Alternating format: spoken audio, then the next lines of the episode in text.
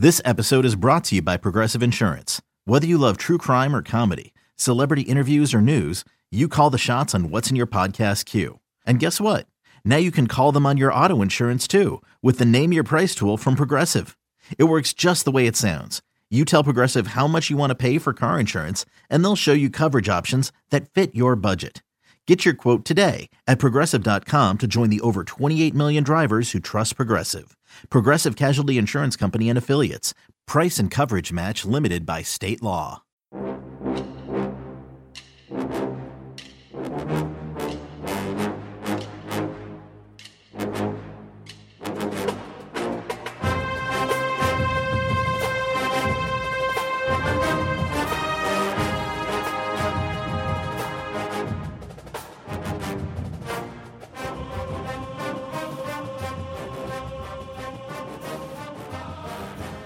Hello, Ohio State fans. Patrick Murphy and Dave Biddle here from Bucknuts and 247 Sports. We're talking Ohio State and Tulsa um, after the game today.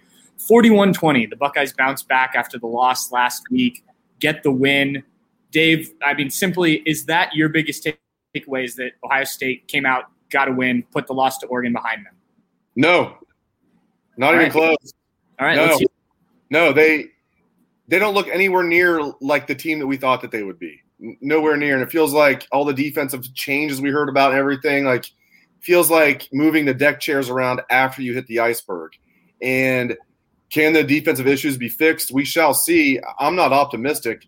Um, I still feel like this offense has a chance to be elite, but I'm not liking what I'm seeing out of CJ Stroud overall. It's still very early in his career. It's only the third game, but uh, no, I mean they only won this game only by 21, and then they were lucky to win it by 21. I mean they're only up by seven in the fourth quarter, You know, losing six to three in the second quarter.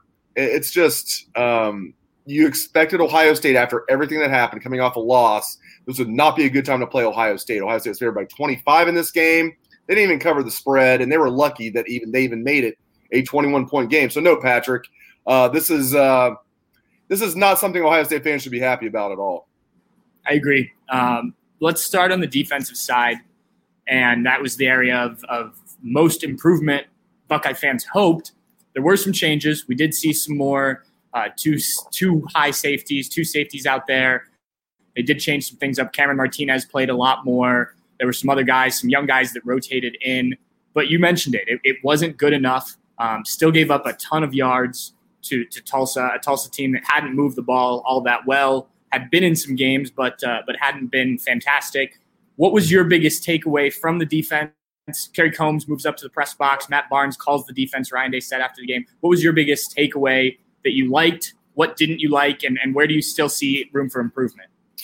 Biggest thing that I liked was the play of Cody Simon, the play of Cam Martinez, the play of Denzel Burke. I mean, I thought those young bucks played really well. We're talking about a couple of second year guys in Cody Simon and Cam Martinez. I mean, Cam Martinez had his coming out party.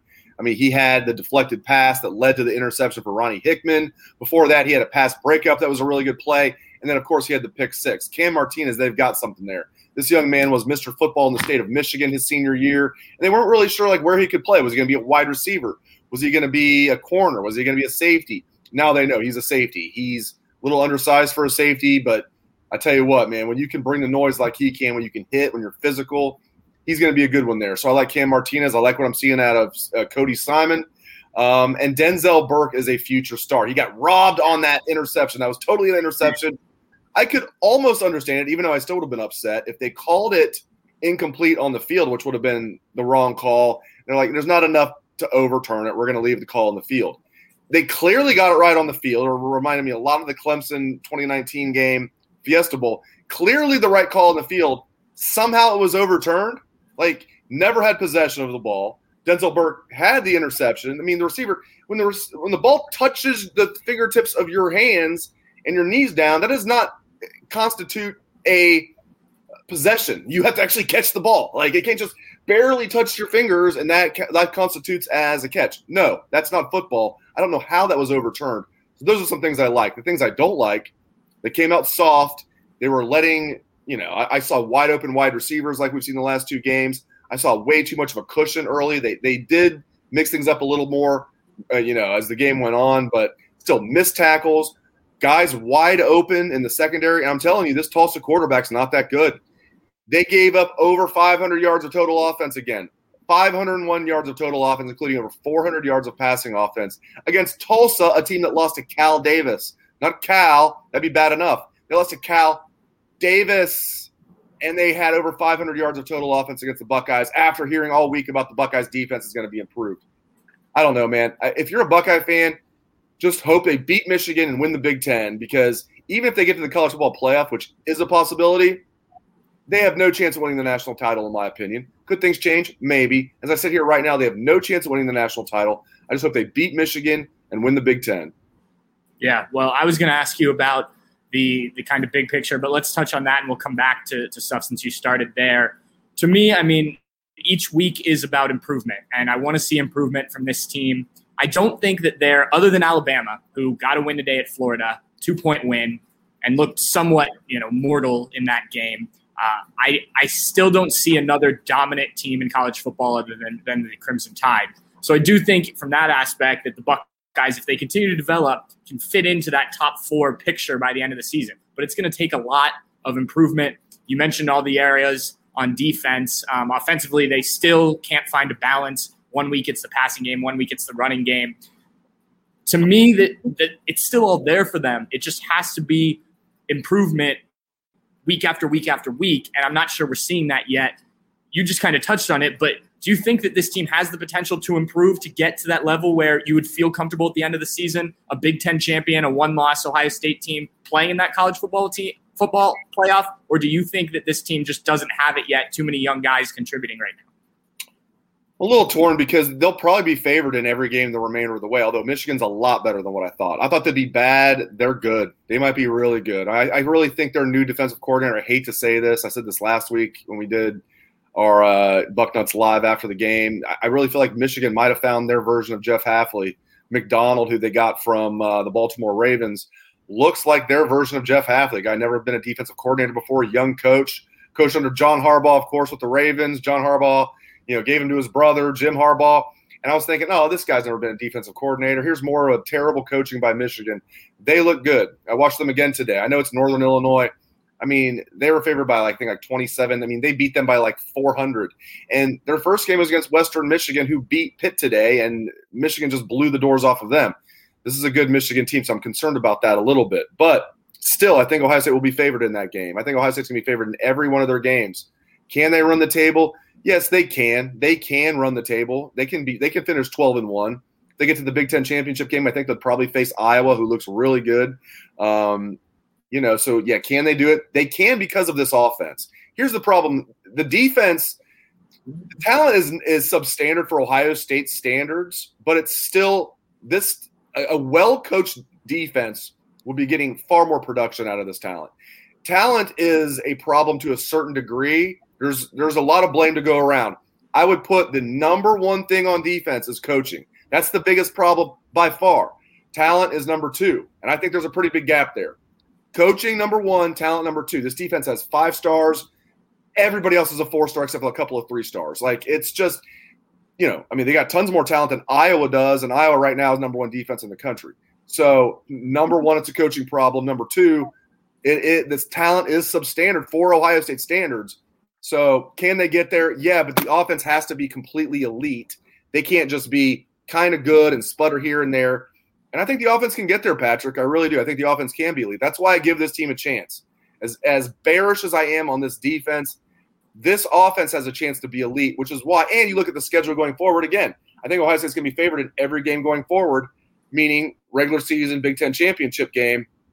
As I sit here right now, I think they'll probably drop another game, though. I really do. If I had to guess, I think they'll probably finish the regular season 10 and 2. Hopefully, that's enough to get to the Big Ten championship game. Uh, right now, I would guess they will not make the college football playoff. And if they do make the college football playoff, they will not win the national championship. Again, I just think I just think Buckeye fans, let's just hope they beat Michigan and win the Big Ten and just see what happens from there. What's your confidence in CJ Stroud right now? Because a week ago he throws for almost 500 yards, three touchdowns. Obviously had the big second half at Minnesota. Today was was a big struggle. It was inaccurate. Um, you know, there's a lot of people. Our comments here on Twitter calling for for another quarterback I don't think Ryan Day is going to do that unless things get real bad. But what, what's your confidence level in him to not only improve? He is dealing with a shoulder injury, but to, to not only improve, but to be the Ohio State quarterback level because the bar's been set very high. You know, Justin Fields, Dwayne Haskins raised the level of what we expect from Ohio State quarterbacks. CJ Stroud is young for sure. He has time to improve, but he also has to meet that standard. What, what's your confidence in him? It's tough to say because as I wrote about in my column, what we learned just about a half hour ago, like I, I see a few things here. Like I'm not sure if it's inexperience, if it's the bump shoulder, which is his throwing shoulder. And you know, he was saying last week, I'm blessed I was even able to play in this game. So that, that told you like some of the talk that he was 50-50 leading up to the Oregon game was real. Um, so Patrick, I'm not sure if it's inexperience, if it's the bum shoulder, or if CJ Stroud is just not as good as we thought he was. It's one of the three. And it's probably a combination of factors. He was shaky today, and I expected a lot more out of him. You know, I mean, coming into the year, and I know Ryan Day would have been the first one to uh, concur with this. The expectation was for CJ Stroud to be all big, first team all Big Ten, not just all Big Ten, first team all Big Ten. He's not looking like that right now. He looks shaky. He looks uncertain. Now, if he has dealing with a bum shoulder, that's a big reason why. Inexperience, just his third start, that's a factor. But I'm st- I'm a little concerned. Maybe he's not as good as we thought he was. But and another problem here was it's not just his erratic throws where he's overthrowing guys, making bad decisions. The interception of Jeremy Ruckert, he predetermined what he was doing there, double coverage. I mean, there was just no doubt. I mean, that was just a terrible decision and a terrible throw. Another problem I see, he has no willingness to run at all. And Ohio State runs the zone read, not as much as they used to under Urban. They still run it. Defenses know he has no, you know, no willingness to run. They're just key on the running back. Now, again, though, is that his shoulder or is that he is afraid to run?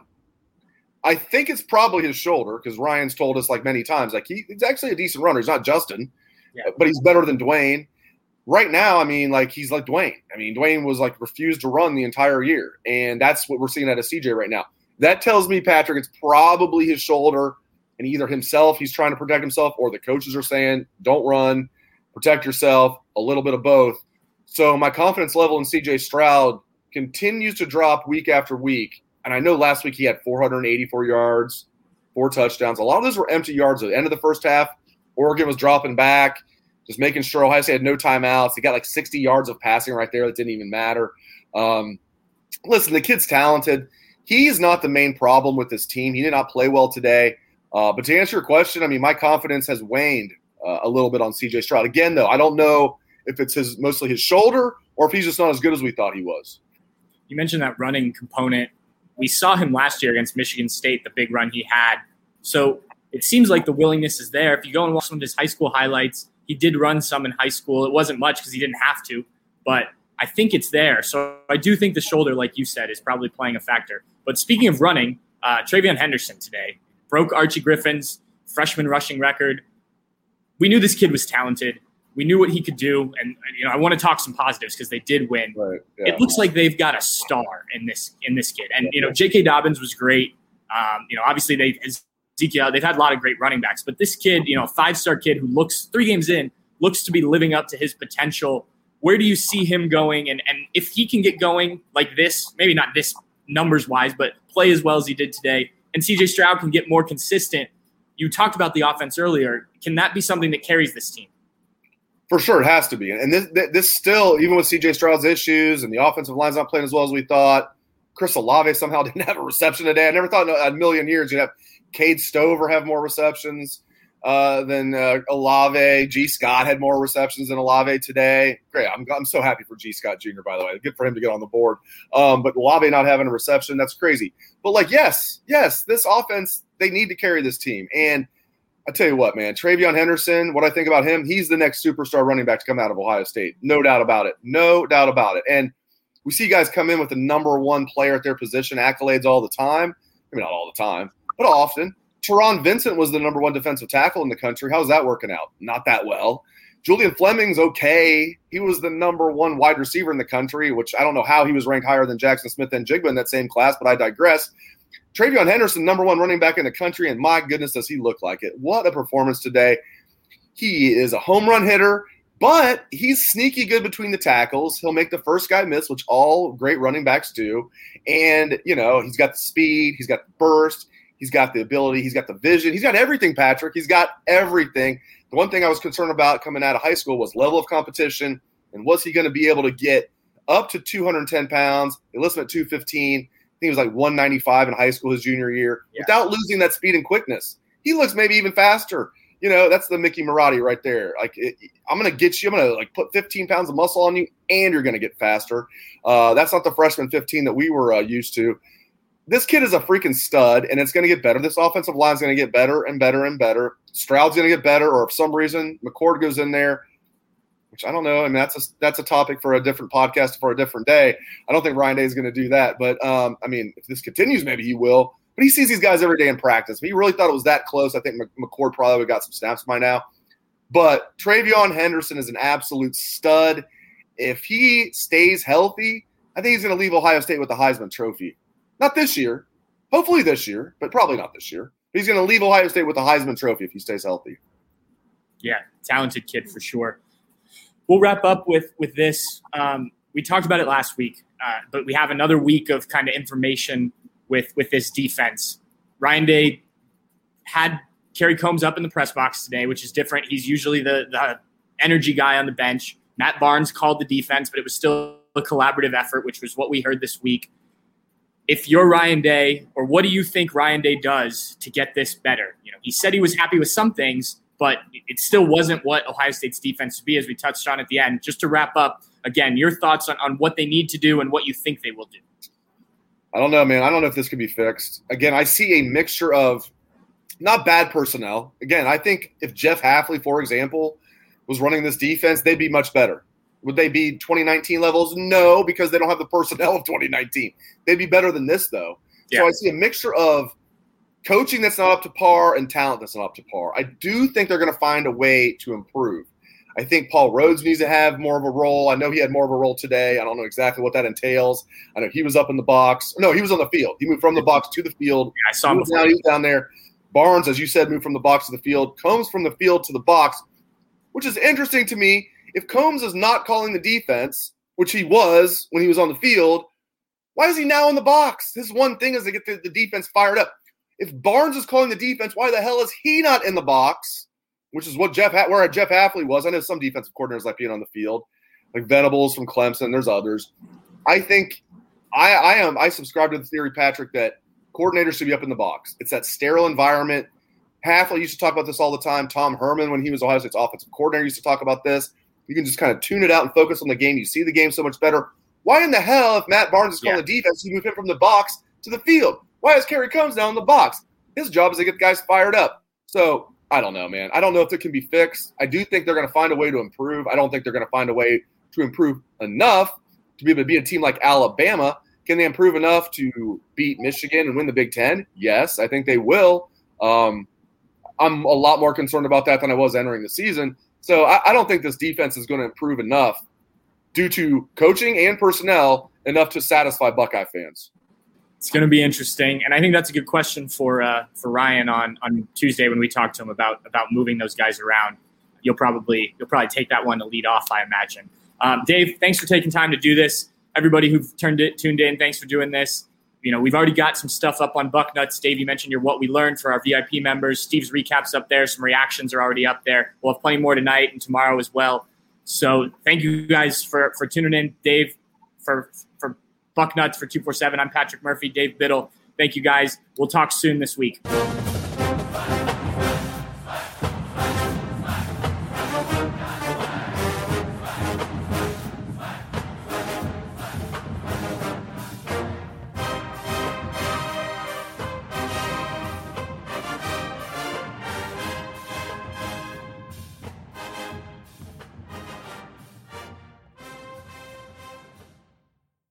MTV's official Challenge podcast is back for another season. And so are we. I'm Tori Deal. And I'm Aneesa Ferreira. The wait is over, guys. All Stars 4 is finally here. And this season takes it to a whole new level.